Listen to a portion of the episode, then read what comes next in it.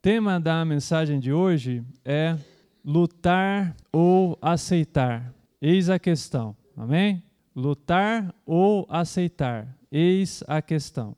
Vamos falar sobre esse texto de Romanos que lemos aí. É um texto um pouco complicado, não sei se os irmãos prestaram atenção enquanto liam, mas basicamente nós vamos falar um pouco sobre essa questão que fala a respeito da natureza criada. E diz a palavra que lemos que a natureza criada, ela foi submetida à vaidade, diz a palavra. E a própria natureza criada tornou-se escrava da corrupção. É isso que diz o texto que nós lemos. Quando que isso aconteceu? Aconteceu quando o homem pecou. Então o pecado do homem não teve consequências apenas para o próprio homem, não. Quando o homem pecou, toda a natureza se corrompeu, como diz a palavra, e foi submetida a essa vaidade e tornou-se escrava da corrupção. Então, duas coisas diz a palavra que nós lemos a respeito da natureza, que aconteceu com a natureza criada, com toda a criação de Deus quando o homem pecou. Ela foi submetida à vaidade. Primeira coisa. E a segunda coisa, ela tornou-se escrava da corrupção. E nós vamos explicar um pouco essas duas coisas pra, para que os irmãos consigam entender nessa noite. A primeira coisa que diz o texto é que a natureza criada foi submetida à vaidade. Né? Então, vaidade e corrupção talvez sejam as duas palavras que melhor descrevem o estado em que o mundo se encontra atualmente. Amém? As duas palavras que melhor descrevem esse mundo em que nós vivemos talvez sejam essas duas: vaidade e corrupção. O que é a vaidade? Por vaidade, queridos, o que a palavra de Deus ela se refere é a essa inutilidade e é essa falta de sentido dessa vida. Se você abrir, por exemplo, o livro de Eclesiastes, é um livro que basicamente fala que a vida não tem sentido. O autor do livro diz assim: vaidade de vaidade. Tudo é vaidade aqui nessa terra. Mas o que, que significa isso, pastor? Significa que a vida, queridos, depois que o homem pecou, depois que a morte entrou no mundo, ela perdeu totalmente o sentido. A Bíblia fala que o homem pode até tentar entender o sentido da vida, mas não consegue entender. Por quê? Porque a conclusão é que essa vida aqui não faz muito sentido mesmo. Amém? Você já chegou a essa conclusão também? Não é verdade? E a própria Bíblia fala isso, que essa vida realmente não faz sentido. Fazia sentido antes. Quando Deus criou a natureza, Deus criou com perfeição, a morte não existia, as coisas ruins não existiam. Então, aí a vida fazia sentido, mas então veio o pecado, a morte entrou no mundo, toda essa desgraça que nós vemos generalizada e acabou tirando o sentido da vida. E na verdade, o que mais tira o sentido da vida é a morte. A morte, queridos, tem um poder assim de tirar o sentido da vida, por quê? Porque você pensa assim: olha, por que, que eu estou fazendo tudo isso se eu vou morrer? Não é verdade? O próprio autor do livro de Eclesiastes falava assim: por que, que eu estou trabalhando tanto se, se tudo aquilo que eu estou conquistando vai acabar ficando para alguém que virá depois de mim, que talvez não seja um bom administrador, vai torrar tudo o que eu conquistei? Então, se você começa a pensar na vida, né, você acaba até se deprimindo um pouco. E a gente vê muito isso no mundo, as pessoas, sabe? E quanto mais capacidade de pensar a pessoa tem, acaba sendo pior. Porque mais condição ela tem de ver como essa vida não faz sentido. E é por isso que as pessoas procuram algumas fugas, né? Como, por exemplo, essa fuga de manter sempre a mente ocupada, de manter sempre é, a sua, a sua, o seu discernimento assim turvo através de bebidas, de drogas, através de diversões. E as pessoas fazem isso de certa forma para quê? Para esquecer um pouco, não é verdade? Os problemas dessa vida. É uma espécie de fuga. As pessoas buscam nas bebidas, nas drogas, de certa forma, esquecer. E com isso conseguem uma falsa alegria, porque é a falsa alegria de você esconder a tristeza, não é verdade? Você esconde a tristeza atrás de droga, de bebida, e o que você consegue em troca então é uma falsa felicidade, é uma falsa alegria. Por quê? Porque na verdade você sepultou a tristeza, mas você sepultou por pouco tempo, porque no dia seguinte, queridos, ela desperta com força total para te assolar, para te assombrar e para te mostrar que você vive num mundo sem sentido. Então isso aconteceu por causa do pecado. E a gente vê que realmente a vida é assim. E a vida é assim por causa do pecado. Amém? Então a Bíblia fala que a natureza foi submetida a isso, não pela vontade dela, mas como consequência do pecado do homem. O homem, como ser mais importante da criação, quando criou, acabou destruindo tudo, queridos. Então, quem que é o culpado do mundo ser como é? É o próprio ser humano, quando o pecado entrou no mundo. E a segunda coisa que vemos nesse texto que lemos é que diz também que a natureza criada foi submetida à corrupção. E o que, é isso, pastor? Submetida à corrupção. Por corrupção, nós devemos entender algo que nos é muito conhecido, que é a questão do envelhecimento. Isso é uma droga, né? Esse negócio do envelhecimento é uma droga. É legal, em parte, é legal, sabe, quando você é garotão, como os meninos que estão sentados aqui, você não vê a hora de completar 18 anos, então, né, você você quer crescer, você quer envelhecer um pouco mais. E aí você envelhece um pouco mais, você chega nos 18 anos, e aí, queridos, isso não para. Você passa dos 18 anos, não é verdade? Passa dos 21, 22, 23, dos 30 anos, e aí beleza, né? Mas começou a passar disso, aí você já começa a se preocupar, fala: pera lá, tá indo rápido demais esse negócio aqui, não é assim? Tá indo rápido demais.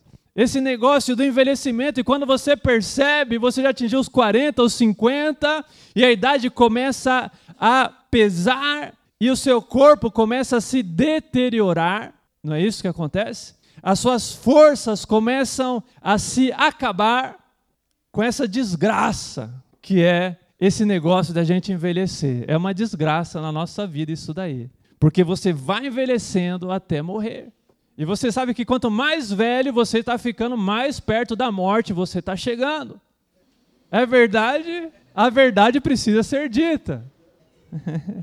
Então, queridos, quando fala que a natureza criada ficou sujeita à corrupção, é isso, ela ficou sujeita a essa corruptibilidade do envelhecimento, da deteriorização, da degeneração, sabe?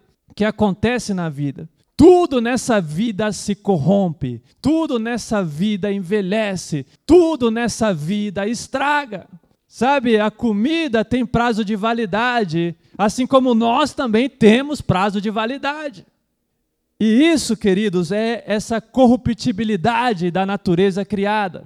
É uma desgraça, é uma maldição que pesa sobre nós. Tudo se deteriora, tudo se corrompe.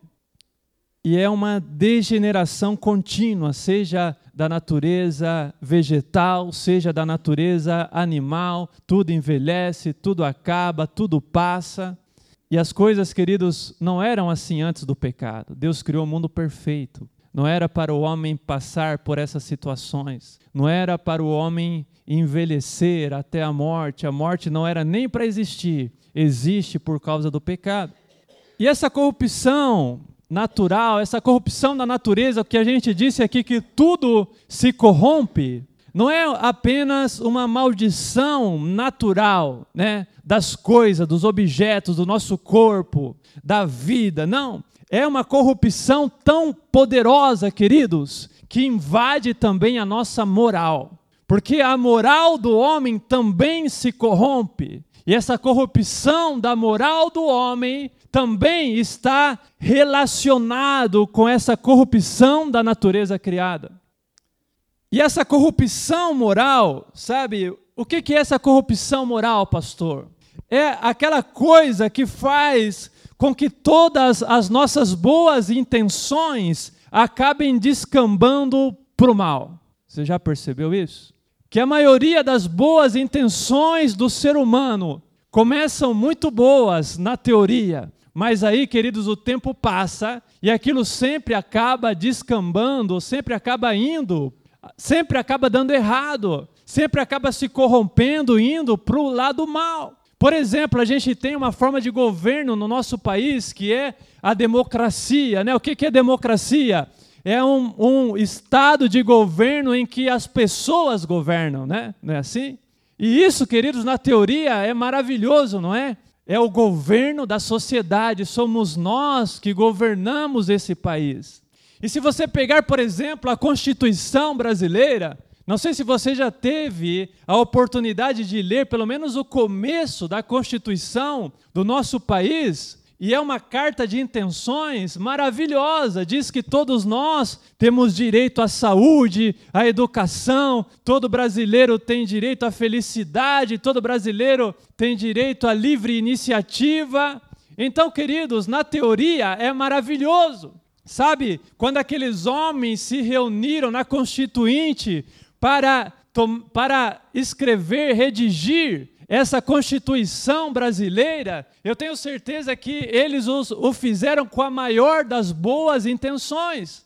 Como todas as coisas que é feita, começa com boas intenções. Mas aí o tempo passa e o que, que acontece com a forma de, com a forma de governo do nosso país? a gente vê, queridos, esse mal da corrupção inserido na nossa sociedade. E isso é um reflexo do parlamento que nós temos, onde tudo, queridos, descambou para a corrupção. Onde pessoas que deveriam defender os interesses sociais começaram a defender os seus próprios interesses. E a gente vê, queridos, que vivemos em uma corrupção generalizada. Essa operação da Lava Jato, de onde puxa, encontra e encontra o que? Corrupção, roubalheira, podridão, coisas erradas, de onde a gente nem imaginava que existia. E essa corrupção também nós vemos muitas vezes até mesmo dentro da igreja. Pastores, queridos, que se corrompem por causa do poder, por causa do dinheiro, se deixam levar e se corrompem. O que é uma coisa terrível, queridos. Por quê? Porque a maioria desses pastores que se corromperam, que hoje vive a custas da igreja, na verdade eles não começaram com essa intenção. Ou você acha que começaram? Você acha que ele era um garotão lá e fala assim: "Ah, tive uma ideia para tirar dinheiro dos trouxas, né? Vou abrir uma igreja".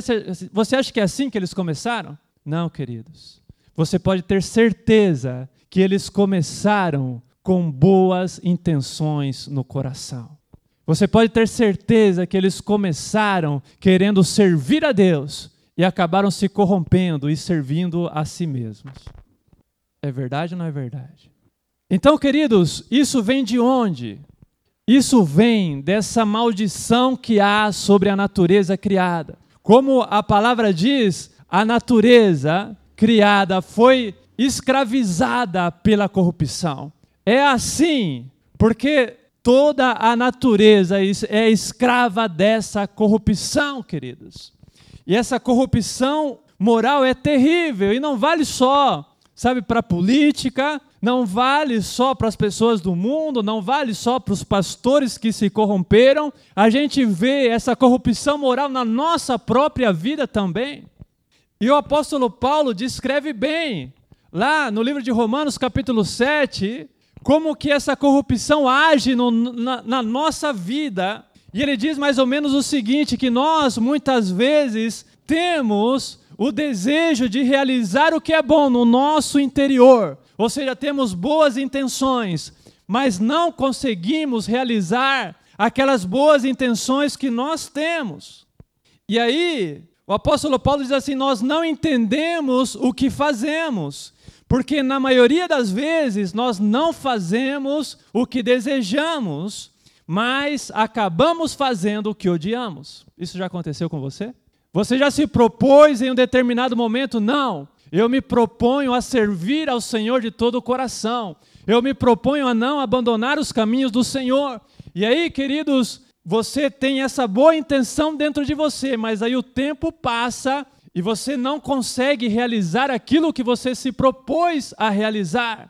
Então, o apóstolo Paulo diz assim: Nós então não entendemos o que fazemos. Por quê? Porque já não fazemos o bem que nós queríamos fazer, mas o mal que a gente não queria fazer, esse a gente acaba fazendo. E na maioria das vezes não fazemos o que desejamos, mas o que odiamos. Por melhor que sejam as nossas intenções, as nossas ideologias, a gente normalmente, queridos, acaba tendo um comportamento autodestrutivo. Você conhece pessoas com comportamento autodestrutivo? Ela sabe que aquilo vai prejudicar ela, mas ela faz mesmo assim. E a gente faz isso o tempo todo. A gente, por exemplo, muitas vezes nos auto-boicotamos. A gente mesmo é o tropeço de nós mesmos. A gente tropeça em nós mesmos. E por que, que as coisas são assim? Por causa dessa corrupção, queridos, que há no mundo. Porque, como disse o apóstolo Paulo, porque a nossa carne está sujeita a essa corrupção que há no mundo. A nossa carne, essa carne que você tem, faz parte da natureza criada. Amém? Se a natureza criada ficou sujeita escrava da corrupção, então a nossa carne natural também é escrava dessa mesma corrupção que é no mundo, por isso a nossa moral se corrompe. E a nossa carne, então, o apóstolo Paulo diz, ela guerreia contra o desejo da nossa mente. A gente tem duas forças em nós. A gente tem uma força que vem daqui e uma força que vem do nosso corpo natural. Com a nossa mente, a gente se compromete, por exemplo, a fazer as coisas boas, mas a gente vê uma força agindo em nós, isso é na nossa carne, que nos leva na direção oposta. Então a gente tem uma batalha dentro de nós. E quando você não tem a Cristo, sempre quem vence é o lado mal. Nessa batalha entre o lado bom, né? Se fosse guerra nas estrelas, né? Entre o lado negro da força e outro lado, como é que chama? Eita, tá faltando Samuel aqui nessa noite, né? Enfim, mas nessa batalha, queridos, quando você não tem a Cristo, sempre o mal acaba prevalecendo. De sorte que a Bíblia diz que o homem é escravo do pecado. E o que significa o homem ser escravo do pecado, se não isso que o apóstolo Paulo diz aqui?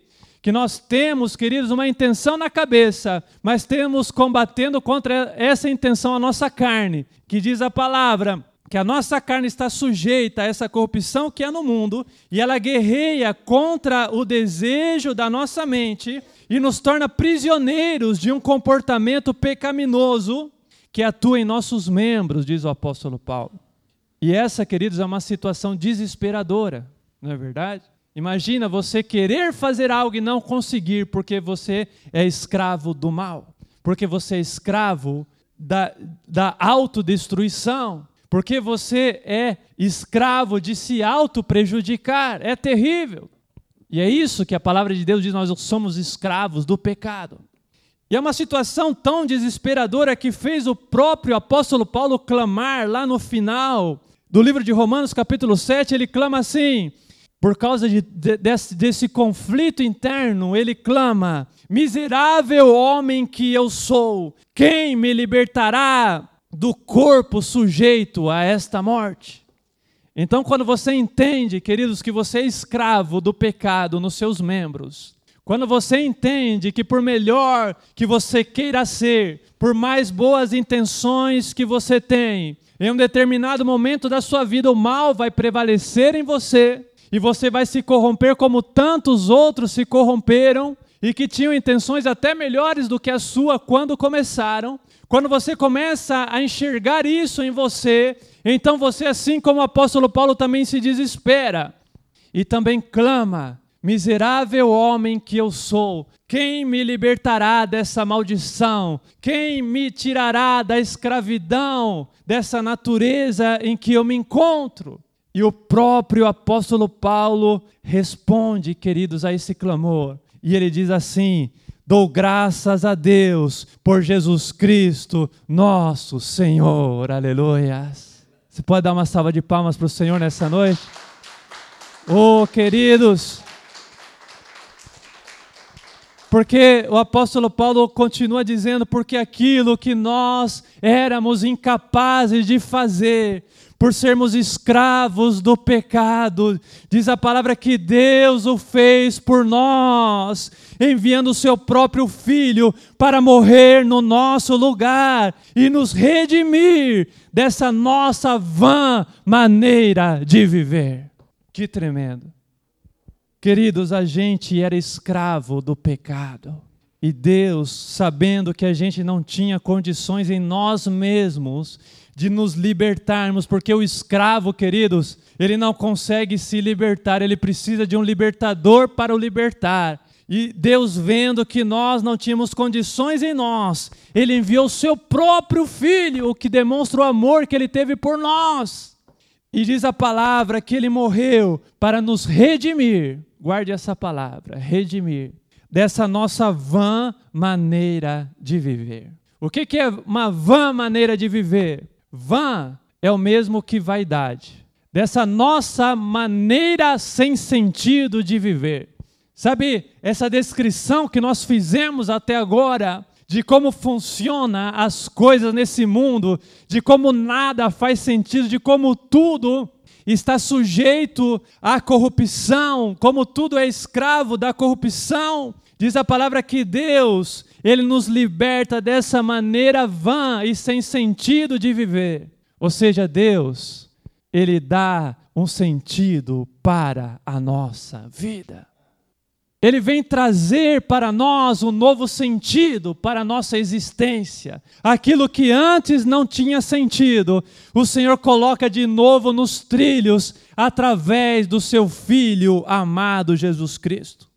A palavra redenção, ela significa resgate mediante pagamento. Guarde isso. Se alguém perguntar para você o que significa redenção, redenção significa resgate mediante pagamento. Ou seja, é quando você liberta alguém pagando a fiança pela liberdade dele, pagando o preço pela liberdade dele. Não é apenas uma libertação, é uma libertação mediante pagamento.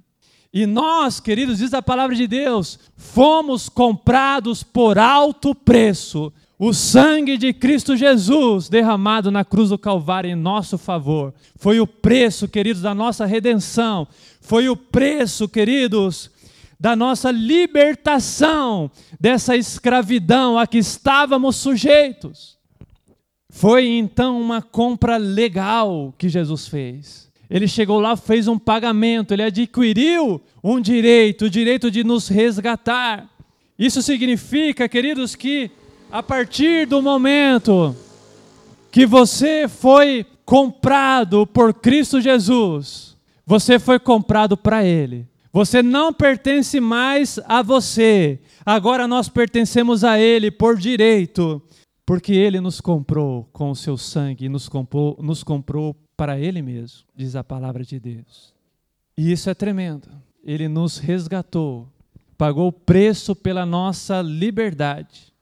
Mas, queridos, esse é o ponto da mensagem de hoje. Cristo, ele veio e efetuou esse pagamento pela nossa libertação, amém? É o que nós vimos aqui, ele nos redimiu. Mas quando você olha para você, você vê que você foi resgatado da vaidade da vida e da corrupção da natureza? Por exemplo, você parou de envelhecer depois que você entregou a sua vida para Jesus? Não, né? Você continua envelhecendo. você parou de ficar doente depois que você entregou a sua vida para Jesus? Não, você ainda de vez em quando fica enfermo.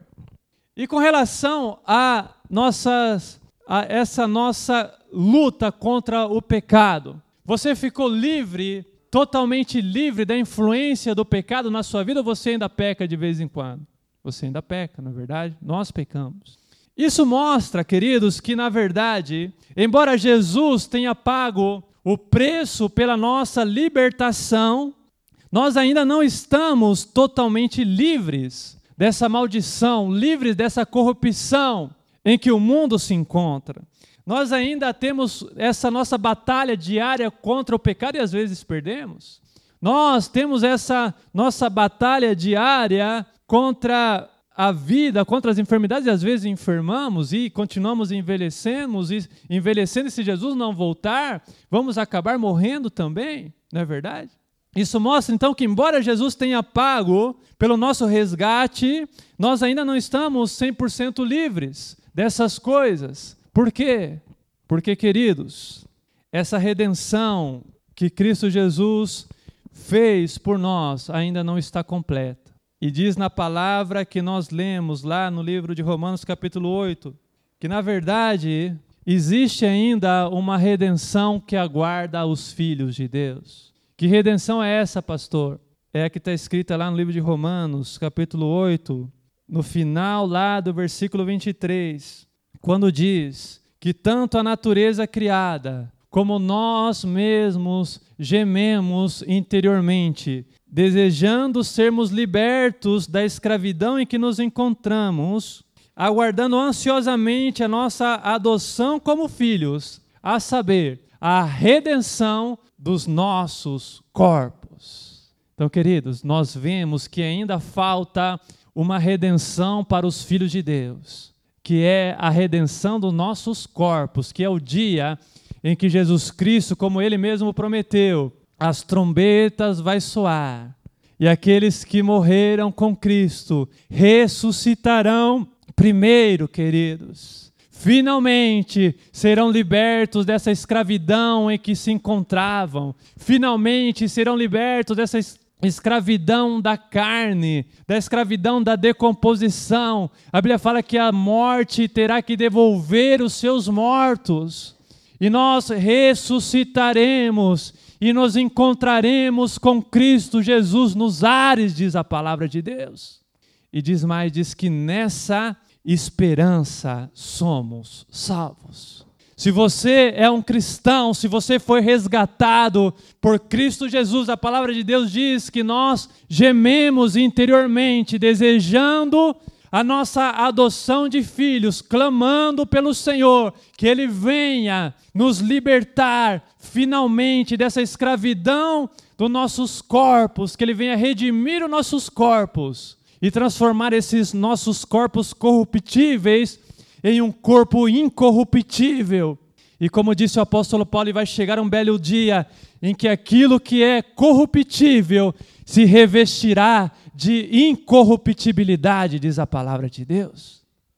E isso é tremendo, queridos. E a palavra que nós lemos nessa noite diz uma coisa bem interessante. Diz que a própria natureza criada, ela aguarda com grande expectativa que os filhos de Deus sejam revelados. Porque a própria natureza criada também espera ser liberta dessa escravidão da decadência em que ela se encontra. Você consegue imaginar isso? A palavra de Deus diz mais ou menos o seguinte: que toda a natureza criada por Deus, os oceanos, as estrelas, as florestas. Você consegue imaginar, por exemplo, a floresta amazônica, sabe, ela tendo essa expectativa como diz a palavra de Deus, desejando que nós sejamos redimidos por Deus, porque a própria natureza criada, ela mesma tem esperança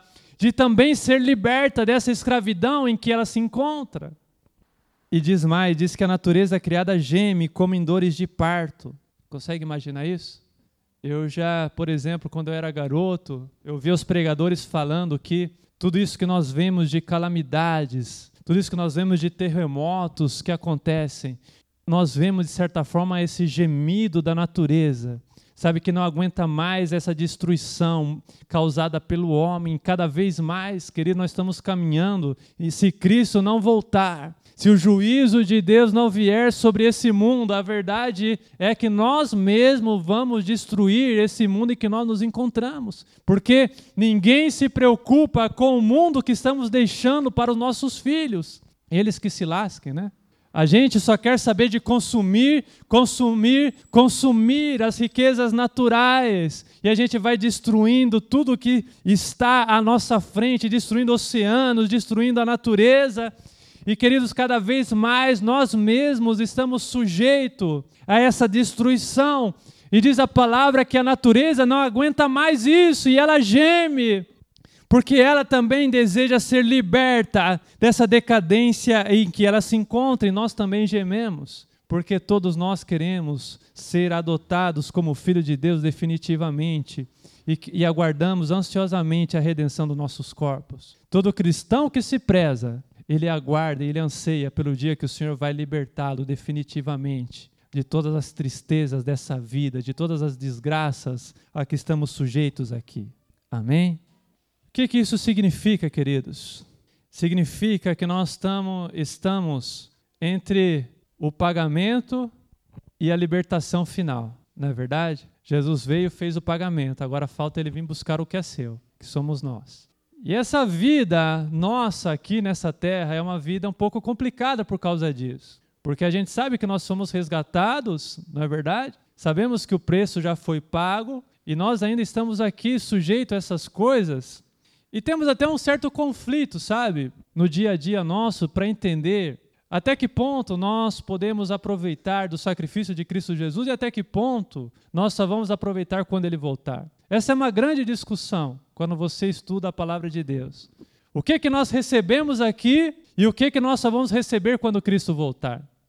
Isso é uma dúvida importante para quem estuda a palavra de Deus. E a gente vai falar um pouco sobre isso aqui. Então, a verdade, primeira verdade nós já falamos aqui, é que nós ainda não fomos resgatados desse mundo. Na é verdade, Jesus vai virar para nos resgatar e para redimir nossos corpos. Isso vimos na palavra de Deus. E até lá, nós ainda estamos sujeitos à corrupção que há nesse mundo aqui. Como, como vimos, isso é claro porque nós envelhecemos, nós adoecemos e nós ainda morremos. E, me, e, e aí que está, né? falando um pouco sobre o que nós podemos esperar para essa vida. E aí que está aqui, o que o Senhor nos oferece para essa vida é algo, de certa forma, limitado. Limitado em que sentido, pastor? E eu vou dar um exemplo claro para você. De certa forma, o que nós temos aqui é como se fosse, sabe, uma amostra grátis do que a gente vai ter lá. É mais ou menos isso. A Bíblia fala, por exemplo, que nós recebemos o Espírito Santo na nossa vida como um penhor da nossa herança guardada para nós lá no céu, como uma garantia do que está por vir. E o Espírito Santo, mais do que nos dar essa garantia, ele também nos dá uma certa amostra grátis. No livro de Hebreus, o autor de Hebreus chama isso de experimentar os poderes da era que há de vir. É essa expressão que ele utiliza lá. A gente experimenta aqui nessa terra coisas que não são próprias dessa terra, que são próprias da terra futura, que são próprias da nossa redenção futura. Então, por exemplo, um milagre. O que é um milagre? O milagre é algo antinatural, não é verdade? O milagre nada mais é do que um vislumbre bem pequeno, uma amostra pequena, grátis, para a gente, sabe, se animar com aquilo que ainda está por vir, mas ainda é pequeno, queridos. E o exemplo que eu falei que ia dar para vocês é o exemplo que nós temos lido aqui no livro de Isaías 53, que diz que Jesus levou sobre ele as nossas doenças e as nossas enfermidades. Na semana passada ministramos sobre cura divina aqui. E a gente viu um certo episódio lá no ministério de Cristo Jesus em que, ao anoitecer, trouxeram até ele as pessoas que estavam enfermas, e diz a palavra que ele os curou a todos. E o autor do livro de Mateus, ele diz assim: "E isso aconteceu para que se cumprisse a profecia que diz que ele levou sobre ele as nossas enfermidades." Então veja, nós somos curados através do sacrifício de Cristo Jesus. Amém? Agora eu pergunto para você, o que aconteceu com aquelas pessoas que foram curadas por Jesus lá? Elas estão vivas ainda? Não, elas morreram. Não é verdade? Isso mostra o que, queridos? Isso mostra que quando somos curados aqui nessa terra, através de um milagre da parte de Deus, na verdade o que nós recebemos é apenas um alívio temporário, não uma redenção definitiva do nosso corpo. Sabe, a gente não pode Orar, por exemplo, Senhor, eu não quero mais envelhecer, né? Seria bom, né? Mas isso é algo que não cabe ainda nós alcançarmos aqui, porque isso faz parte da nossa redenção futura. Então, quando nós somos curados por Cristo Jesus, O que nós recebemos, de certa forma, é apenas um alívio temporário.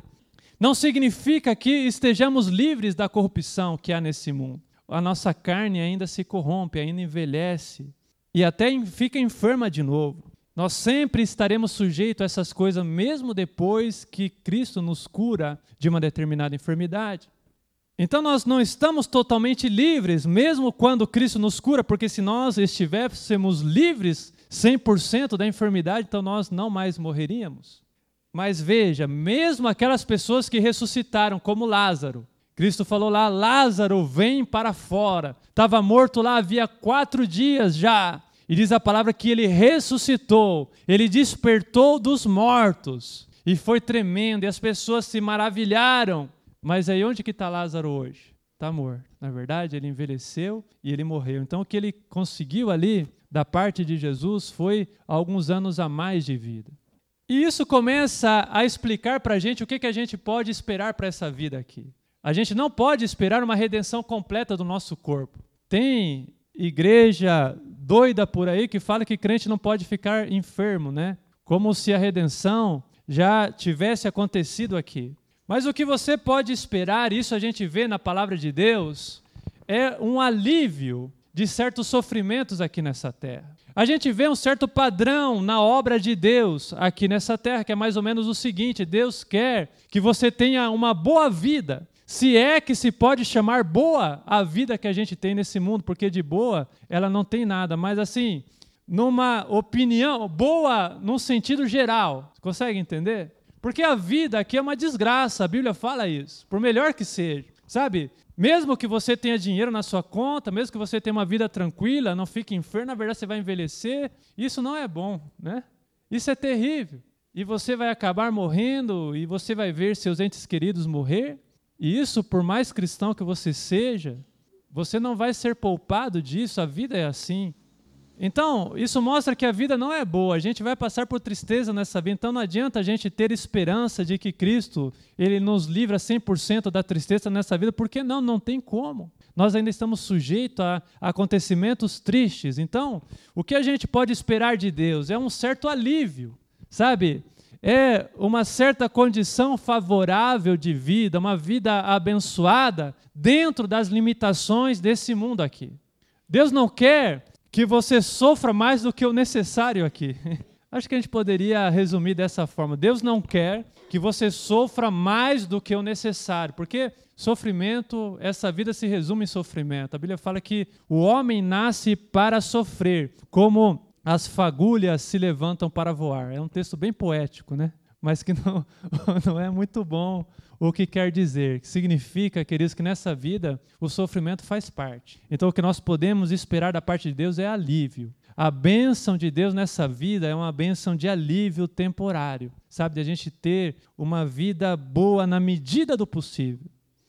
Isso, queridos, até Cristo voltar. Porque quando ele voltar, aí sim a bênção vai estar completa. O apóstolo Paulo escreveu assim: que um dia aquilo que é corruptível se revestirá de incorruptibilidade, e aquilo que é mortal se revestirá de imortalidade. E então se cumprirá a palavra que está escrita: a morte foi destruída pela vitória. Amém? Merece mais uma salva de palmas para o Senhor, aleluia.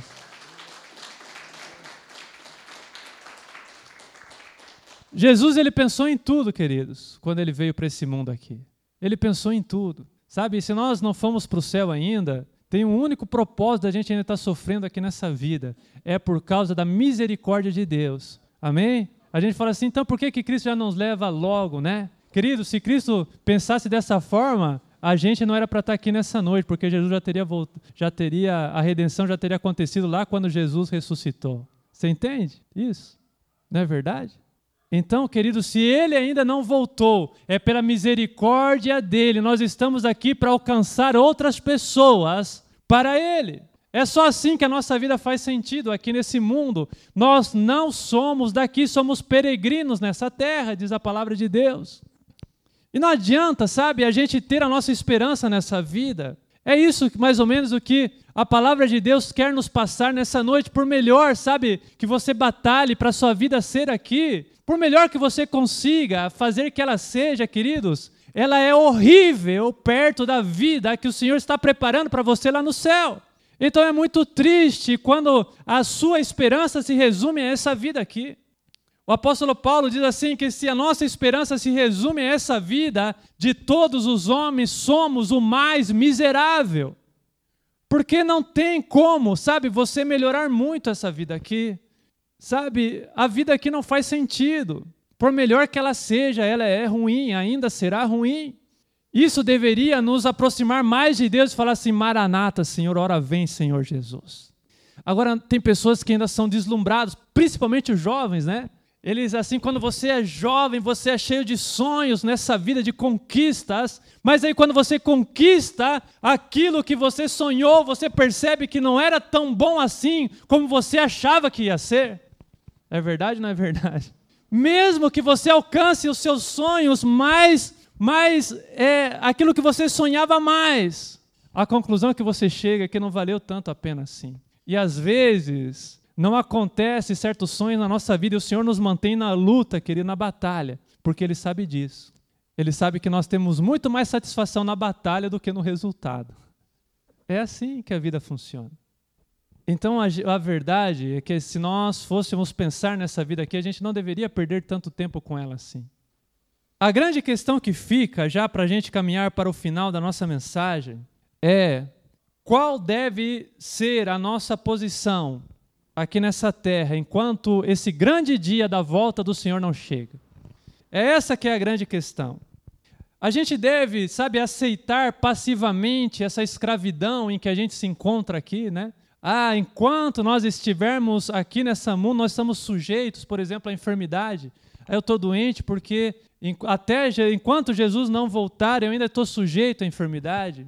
Ou, por exemplo, né, é, a gente, será que a gente tem que ser resignados, aceitar assim uma vida de maldição financeira, sabe? De maldição familiar. Ah, isso faz parte porque esse mundo aqui está debaixo de maldição. Será que a gente tem que aceitar isso?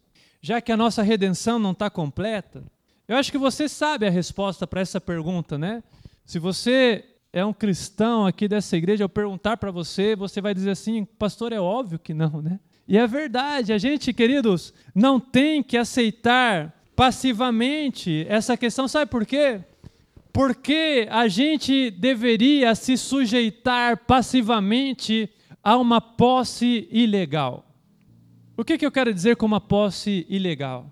Porque Cristo, ele morreu e pagou o preço pela nossa redenção. A gente viu aqui que o que, que significa redenção? É resgate mediante pagamento. Cristo já pagou o preço pelo nosso resgate. Sabe o que isso significa? Significa que se antes, queridos, essa maldição sobre a nossa vida era justa e merecida, agora não é mais. Não é verdade? Não é mais. Por quê? Se Jesus pagou o preço pela nossa libertação, então o preço está pago. Essa maldição a que nós estamos sujeitos nessa vida, queridos, não é mais legal, não é mais justa, mas injusta. É injusta e é ilegal. Então, não, a nossa posição não deve ser de aceitação passiva, sabe? Ah, a vida é assim, né? Enquanto o Senhor não voltar, né? Eu tenho que me lascar mesmo. Não, queridos. A nossa posição não deve ser de, de resignação, tem que ser de combate. Amém? Nós, nessa vida aqui, você precisa entender, você está em guerra. Por isso que a Bíblia fala sobre armas com as quais lutamos. Por isso que a Bíblia fala sobre a gente vestir a armadura. Por quê? Porque, queridos, embora Cristo tenha pago o preço do resgate, do nosso resgate, nós ainda estamos aqui e o mundo tenta nos sujeitar, o mundo tenta nos subjugar, e quando eu digo mundo, eu digo Satanás. E queridos, então nós não devemos estar passivos a isso, porque isso não é algo legal, não é algo justo, não, isso é algo que não procede, isso é algo ilegal. A Bíblia diz que Jesus Cristo, depois de ter feito tudo o que ele fez por nós, que nós estamos aprendendo aqui nesse último mês, diz que ele morreu por nós, mas ele não ficou morto, diz a palavra que ele ressuscitou. E ele ressuscitou e ele subiu aos céus. e ele está assentado à direita de Deus, diz a palavra. E quem o colocou lá foi o próprio Pai, por causa de tudo que ele fez. E o Pai disse assim, está registrado lá no Salmo 101: Senta-te aqui à minha direita, até que eu coloque os teus inimigos como estrado para os seus pés. E diz a Bíblia que Jesus está então assentado à direita de Deus e ele foi exaltado por Deus, muito acima de todo governo, autoridade, poder e domínio, diz a palavra de Deus. E diz mais: diz que Deus sujeitou todas as coisas debaixo dos pés ou debaixo da autoridade de Jesus e o designou cabeça de todas as coisas, diz a palavra de Deus. E diz que nós somos o seu corpo, nós que pertencemos à sua igreja. Então, queridos, veja o que Cristo conquistou na cruz do Calvário. Ele conquistou o direito de se assentar à direita de Deus e diz que debaixo da autoridade dele foram postas todas as coisas, e a ele devem estar sujeito toda a autoridade, toda a potestade, inclusive potestades malignas, estão debaixo da autoridade de Cristo Jesus, nosso Senhor, e ele está sentado à direita de Deus, governando sobre o mundo. Mas a mesma palavra que diz que Deus sujeitou a autoridade de Jesus todas as coisas, diz que, que Deus sujeitou todas as coisas à autoridade de Jesus, diz também que ainda não vemos to, que todas as coisas estão sujeitas a Cristo. Está escrito lá na palavra no livro de Hebreus isso. Que embora Deus tenha falado assim, filho, eu te dou autoridade sobre todas as coisas, sobre todas as potestades e domínios, Diz a palavra que ainda não vemos que todas as coisas lhe estejam sujeitas.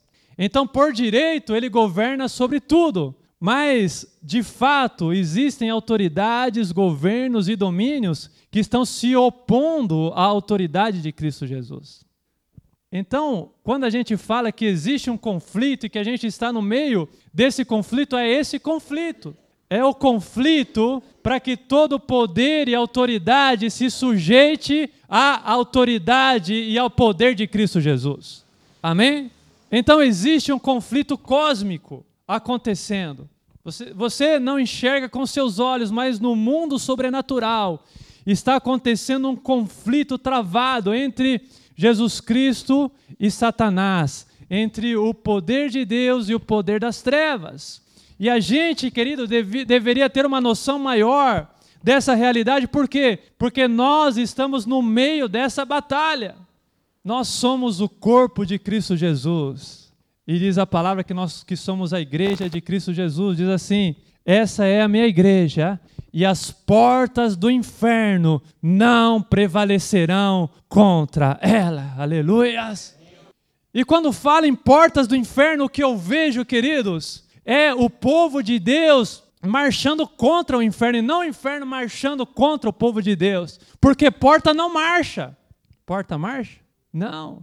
Então, quando fala que as portas do inferno não prevalecerão contra a igreja do Senhor, é como se a igreja do Senhor estivesse tentando arrombar as portas do inferno. E é isso que nós devemos fazer para resgatar aqueles que estão escravizados por Satanás. Então, queridos, a gente vê que ainda todas as coisas não estão sujeitas a Cristo Jesus e existe uma batalha travada, renhida, para que as coisas se sujeitem a Cristo Jesus. E diz a palavra que essa sujeição a Cristo, ela não virá de forma pacífica, sabe? Satanás não vai chegar assim, olha, você venceu, tá aqui, ó. Se rende, bandeirinha branca. Você acha que Satanás vai colocar bandeirinha branca na frente de Jesus? Não, queridos ele já está derrotado por Cristo, ele já foi julgado e condenado. E o destino dele já está traçado. Ele sabe que tem um lago que arde com fogo e enxofre, esperando pelo dia do Senhor, onde ele vai ser jogado lá com todos aqueles que não fazem a vontade de Deus. Mas, querido, essa sujeição, então, não vem de forma pacífica. É isso que nós devemos entender. Satanás, ele só vai se entregar na batalha final, sabe? No Armagedon mesmo, quando Cristo vier e Jesus Cristo vai vir como guerreiro para guerrear. Ele não vai vir mais, sabe, como o Cristo bondoso que nasceu numa manjedoura, não. A descrição do Apocalipse é de um Cristo montado num, num cavalo branco com milhares e milhares de anjos, e ele vem para a guerra. E sabe por que, que ele vem para a guerra, queridos? É para resgatar a mim e a você dessa, desse mundo em que nós vivemos e nos levar para morar com Ele ah, por toda a eternidade. Isso é tremendo, queridos. E diz a palavra que enquanto essa batalha final não chega, é necessário que Jesus reine até que todos os seus inimigos sejam postos debaixo dos seus pés. É o que diz a palavra. Que Cristo, ele vai reinar até que todos os seus inimigos sejam postos debaixo dos seus pés. Se Cristo ainda está reinando, é porque ainda tem inimigos que não estão debaixo dos pés de Jesus, ou seja, não estão sujeitos à autoridade de Jesus. E diz a palavra que então virá o fim, quando Jesus Cristo entregar o reino a Deus, depois de ter destruído todo domínio, autoridade e poder. Diz a palavra que Cristo está reinando. Cristo está reinando até que todos os seus inimigos sejam postos debaixo dos seus pés. É uma guerra de conquista. Não de conquista, porque na verdade Cristo já conquistou. Amém? Para os irmãos entenderem essa batalha e a nossa própria batalha, os irmãos precisam entender um pouco o que, que significa posse e propriedade. Propriedade e posse. Propriedade, queridos, é quando você se torna dono de algo. E o maior, maior exemplo para nós, assim, de posse e propriedade é a nação de Israel. A Bíblia fala que Deus ele tirou a nação de Israel do Egito para levar para onde? Para a terra prometida, não é verdade? E diz a palavra que o Senhor levou aquele povo até diante da terra prometida. E o Senhor falou assim para ele: Olha, entrem e tomem posse da terra que eu lhes dou. Duas coisas é importante nesse texto. Ele diz assim: tomem posse da terra que eu lhes dou. Quando o Senhor te dá algo, ele te dá a propriedade daquilo. Amém? Quando o Senhor disse que tinha dado a terra para a nação de Israel, o Senhor tinha dado o quê? A propriedade. Se eu falar assim, olha, eu te dou, por exemplo, o meu carro que está aí fora, e eu escrevo lá né, no papel, e passo para o seu nome aquele carro, mas fala assim, oh, mas esse carro ainda vai ficar comigo por mais cinco anos, por exemplo. Quem que é o dono do carro? É você, porque eu dei para você. Agora, quem que está com a posse do carro? Sou eu, não é verdade? Então, isso é importante os irmãos entender que uma coisa é a propriedade, outra coisa é a posse. Então, quando Deus falou para a nação de Israel, olha, essa é a terra que eu lhes dou, significa que Deus tinha passado a propriedade daquela terra para a nação de Israel. É como se lá no céu tivesse um cartório e o Senhor tivesse passado a escritura daquela terra para os israelitas. Estava já em nome deles, pertencia a eles, e era o que o Senhor tinha prometido lá para Abraão quando tirou ele lá do meio dos seus parentes. E o Senhor falou: está aqui, a terra é de vocês. Agora a questão é: entrem lá e tomem posse da terra. Aí vocês conhecem a história, eles mandaram espias lá, e o que, que eles viram na terra? que tinham gigantes na terra, não é verdade? Haviam inimigos na terra. Mas espera lá, espera lá. Se Deus me deu, como pode ser que Deus me deu algo que está na mão de outro, né? E a própria, o, os próprios israelitas não entenderam direito essa questão e eles se revoltaram com Deus e ficaram com medo de irem lá e falar assim: não, Deus nos trouxe aqui para morrer. É um presente de grego, né? Como que Deus vai nos dar algo que está totalmente dominado? Se é nosso, por que, que tem habitantes lá? Por que, que tem inimigos de grande estatura? Então veja, hein? às vezes, entre aquilo que Deus te deu e você, existem uma barreira de inimigos que precisa ser transposto para você chegar na terra das promessas de Deus para a sua vida. Consegue entender isso? Não significa que não seja seu. E isso acontece também no reino espiritual. Jesus Cristo já é o dono legal. Jesus Cristo já é o rei legal, ou seja, de papel passado. Ele foi entronizado por Deus. Agora ele ainda não tomou posse de tudo aquilo que é dele. E ele está nessa batalha para colocar todos os seus inimigos debaixo dos seus pés. E diz a palavra que um belo dia, quando ele conseguir derrotar todos os seus inimigos, ele vai chegar até a presença do Pai e diz que ele próprio vai entregar o reino ao Pai. Um reino pacificado, um reino dominado, para que comece, queridos, um novo tempo na história, um tempo definitivo, um tempo maravilhoso, onde, como diz o livro do Apocalipse, o próprio Deus será, não haverá mais sol e nem necessidade dele, porque o próprio Deus será a nossa luz. E o mais importante é que a palavra diz assim: que o último inimigo que será destruído é a morte. Quer dizer que todos os. Tem uma parte, uma notícia boa e uma notícia ruim. A, a notícia ruim é que a morte é o último inimigo que vai ser destruído, né? No dia que o Senhor voltar. A notícia boa é que os demais inimigos podem ser destruídos antes na sua vida. Amém? Você pode glorificar a Deus por isso? Então não adianta a gente querer se livrar da morte aqui, porque a morte é o último inimigo que será destruído. Mas a gente pode ter uma expectativa firme, queridos, de vencer os demais na nossa vida. Amém? O fato é que Jesus conquistou a propriedade para nós, e aí a gente está conversando aqui sobre qual que deve ser a nossa postura, aceitar ou não, né? Aceitar como natural certas coisas ruins que acontecem com a gente, ou a gente tem que se opor a essas coisas? E eu quero falar para você, se o próprio Jesus, ele tem que batalhar por aquilo que é dele, por que não nós? Se nem a redenção final virá sem conflito, por que você acha que as coisas têm que cair na sua mão de mão beijada hoje? Se nós vivemos num mundo, queridos, governado por Satanás. Não, queridos. Assim que o que Jesus conquistou para nós na cruz foi a propriedade da nossa cura, da nossa bênção, do nosso milagre, foi a propriedade. E principalmente, queridos, da nossa libertação do pecado. Jesus conquistou na cruz também. Isso talvez seja o principal que nós deve, deveríamos esperar para essa vida. A Bíblia fala que essa escravidão que domina as pessoas não deveria nos dominar, porque nós morremos com Cristo e fomos libertos com Ele para uma nova vida. E diz: e o pecado não terá mais domínio sobre vós. Mas veja só que interessante. Olha só, pensa comigo. A palavra de Deus promete: o pecado não terá mais domínio sobre vós. Amém? Próprio Jesus também, vamos citar mais promessas aqui sobre o pecado. Próprio Jesus também falou assim: E conhecereis a verdade, e a verdade vos libertará. E as pessoas disseram assim: Mas nós não somos escravos de nada. Jesus falou assim: Todo aquele que vive pecando é escravo do pecado. Mas se o Filho vos libertar, sereis verdadeiramente livres. Amém? Então veja, o Senhor nos promete mais de um lugar nos libertar da escravidão do pecado. Esse, essa condição que a gente falou aqui, que nós muitas vezes vivemos, que a gente quer fazer o bem, mas não consegue, porque a gente está escravizado ao mal. Isso, queridos, é algo que o Senhor promete uma vitória para nós nessa vida aqui. O Senhor promete que se a gente, queridos, confiar nele, nós somos libertos do pecado, da escravidão do pecado nessa vida para viver uma vida de santidade para Deus.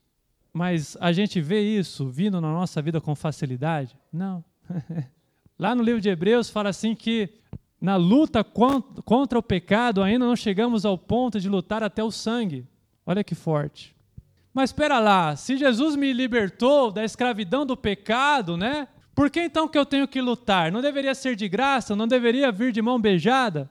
É o que nós estamos tentando explicar aqui. Deus, Jesus, o que ele conquistou para nós foi a propriedade, é nosso, é nosso.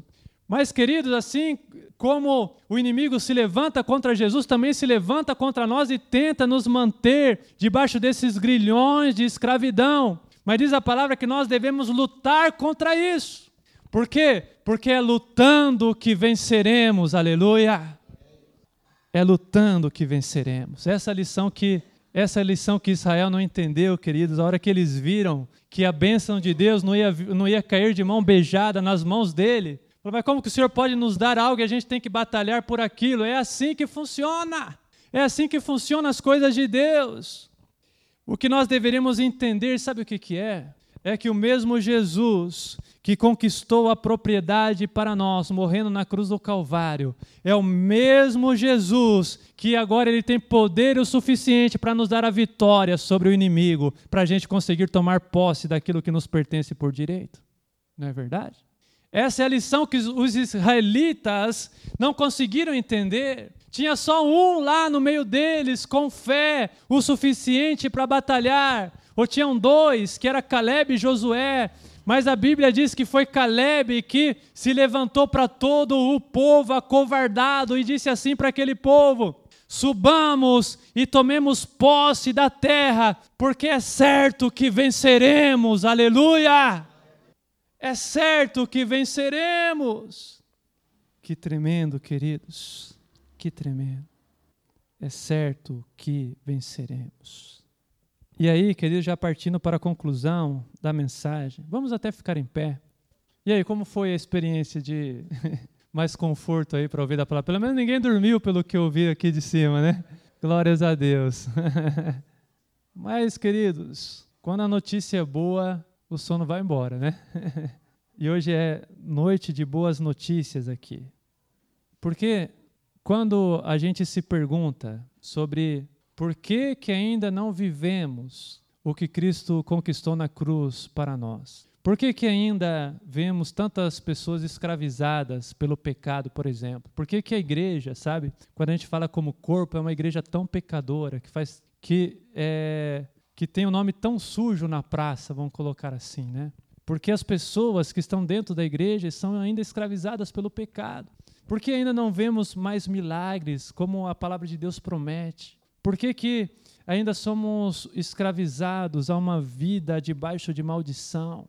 Né? Tem coisas que nós devemos esperar para quando Jesus voltar, mas como nós procuramos mostrar aqui, aqui acho que ficou claro para a maioria, tem muitas coisas boas que nós podemos ter expectativa de receber ainda nessa vida.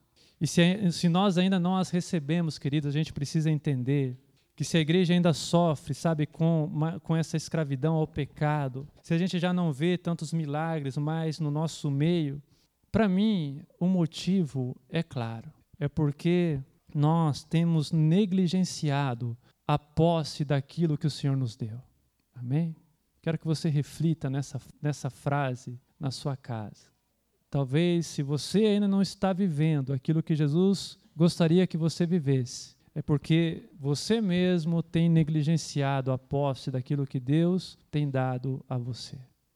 Sabe o que nós precisamos nos dias atuais, na igreja atual? Nós precisamos que o Senhor levante pessoas como Josué, homens e mulheres de Deus, com essa missão, sabe, de fazer o povo de Deus transpor, atravessar o Jordão. Sabe, essa separação tênue que nos separa da bênção do Senhor.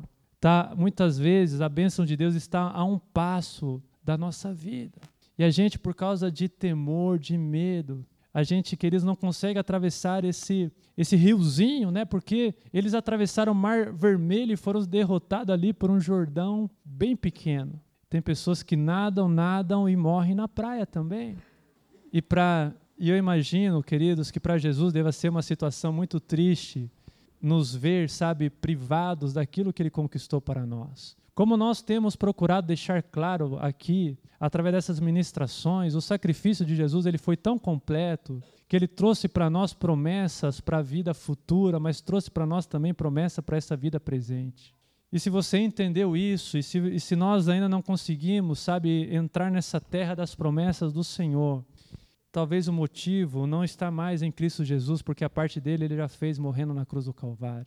O motivo está, queridos, em nós, e que nós temos sido negligentes com a posse do que Jesus ele nos deu. Então nós precisamos de homens como Josué, que desperte o povo de Deus para a realidade das promessas do Senhor. E o Senhor aqui tem me colocado, querido, como Josué aqui em cima desse púlpito, sabe? Para mostrar para você aquilo que Cristo fez por você. E mais do que mostrar, porque eu não estou aqui só para falar, eu estou aqui também para encorajar você a atravessar esse Jordão e viver as promessas do Senhor na sua vida. Só vai valer a pena o tempo que você está perdendo aqui para ouvir, se você conseguir alcançar, se você conseguir viver. Não é apenas para você conhecer, é para você receber. E você precisa primeiro conhecer. E você precisa saber também que Deus está com você, queridos. E Ele te capacita, Ele te fortalece. E Ele promete assim que se você for à luta, a vitória é sua, em nome dEle. Mas você tem que ir à luta. Ele já fez a parte dele, agora quem tem que enfrentar os seus gigantes é você. Amém? Você tem que enfrentar ainda os seus gigantes de frente, olho no olho, sem medo, em nome de Cristo Jesus. Falar como Davi falou quando estava diante do gigante dele: Você vem a mim com espadas e, e lanças, mas eu vou a ti em nome do Senhor Jesus. Aleluia.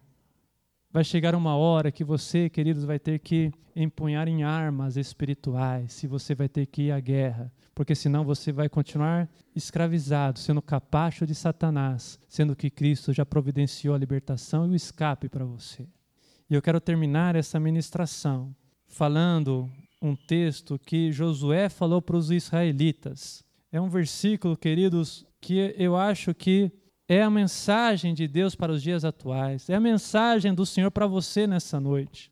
E o que Josué falou para os israelitas foi o seguinte: Até quando vocês vão negligenciar a posse da terra que o Senhor, o seu Deus, te deu?